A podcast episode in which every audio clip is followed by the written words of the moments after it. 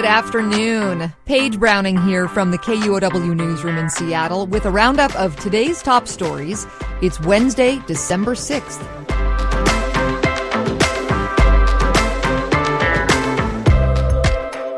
We start with a ransom story. Hundreds of people who've been patients at Seattle's Fred Hutchinson Cancer Center and the University of Washington have received threatening emails from hackers demanding money. That's according to Fred Hutch, which says it's heard from approximately 300 patients who've received similar emails. Kate Walters has the story. Hackers broke into the computer networks at Fred Hutch last month, potentially exposing patients' personal information. The systems targeted in the attack also housed some UW patient data. Nick Quinlan is a UW medicine patient. He says hackers emailed him to say his data had been exposed. I was disappointed to think that my patient records were online. I conflicted on whether I wanted to look into it, pay money to get the records offline, if that would even do anything. The emailers claim personal data, including medical and insurance history and social security numbers, has been compromised for hundreds of thousands of patients. They direct recipients to pay $50 to prevent their information from being sold. Quinlan says the email he got provided his name, address, and patient record number as proof that his records had been hacked. A Fred Hutch spokesperson says federal law enforcement has been notified and a forensic security firm is investigating. The spokesperson says they're sorry patients are receiving threatening messages. They're advising them not to pay any ransom and instead delete the messages, block the sender, and consider reporting the email as spam. They're also advising patients to contact the FBI's Internet Crime Complaint Center at ic3.gov and to monitor their credit reports and bank statements in case of fraud. Kate Walters, KUOW News. The rain has eased a little. Whew. I watched a neighbor drain their gutter today during a dry spell, a river rushing down their siding. But problems are not over in the region. In Skagit County, there's still a lot of standing water. Parts of Sedro-Woolley are flooded by the Skagit River, and fields in Arlington look like swimming pools because of the Stillaguamish flooding. The Red Cross has opened a shelter in Hamilton off Highway 20 for people to escape the floodwaters. Staffer Carol Jansen says at least 17 RVs were at the church parking lot today. The shelter is open inside also. It's just in Hamilton we see, don't see very many clients usually inside because they all come with their RVs.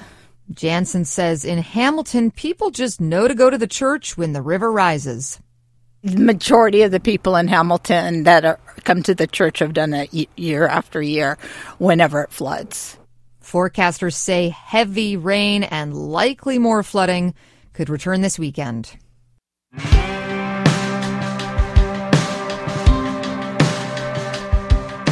In court today, attorneys for the three Tacoma police officers charged with killing Manny Ellis rested their case.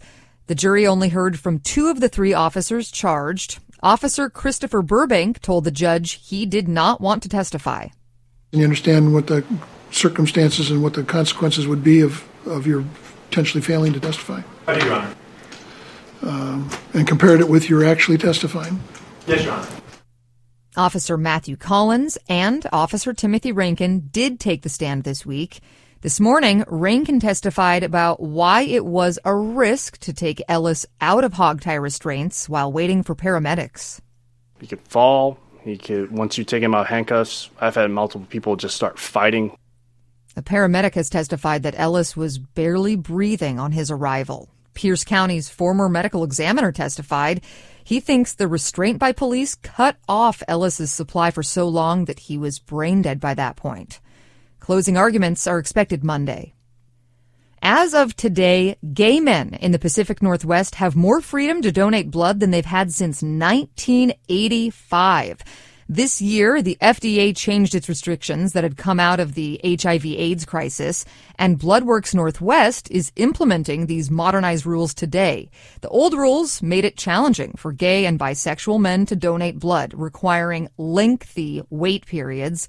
Now, all donors, no matter their sexual orientation, will follow the same policies.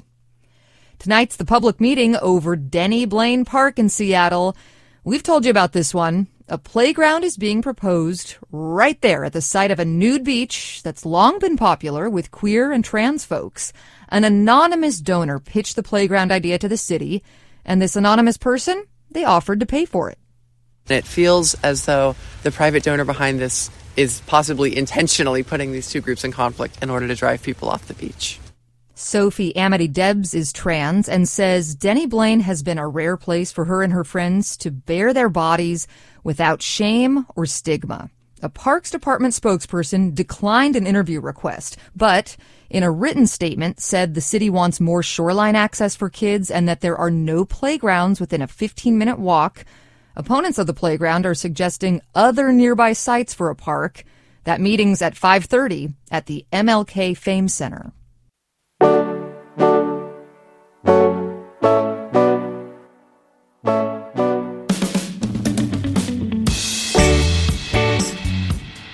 Hundreds of people staying at a church in Tukwila and camping outside of it could find relief in a hotel soon. King County has hired a service provider to open 100 rooms for them. The people at Riverton Park United Methodist Church are migrants seeking asylum from Venezuela, Angola, and Congo. The county council has approved $3 million for the project, and service providers will prioritize families with small children or those who are pregnant. Tukwila declared an emergency in October due to the needs of the migrants. As we end the year, it's becoming clearer how much Washington has emerged as a welcoming state for folks seeking abortion services. The number of abortions conducted in Washington is at its highest level in a decade, according to the Seattle Times. 20,000 were performed in Washington in 2022, the year the U.S. Supreme Court overturned Roe v. Wade. It's a 23% increase compared to the year before. Part of the increase is people coming from other states where abortions are banned, like Idaho and Texas.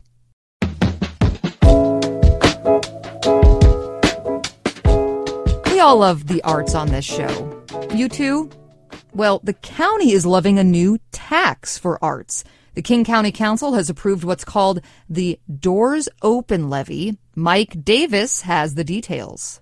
The Doors Open Levy will provide nearly $800 million in funding over seven years to support arts education programs as well as science and culture focused organizations.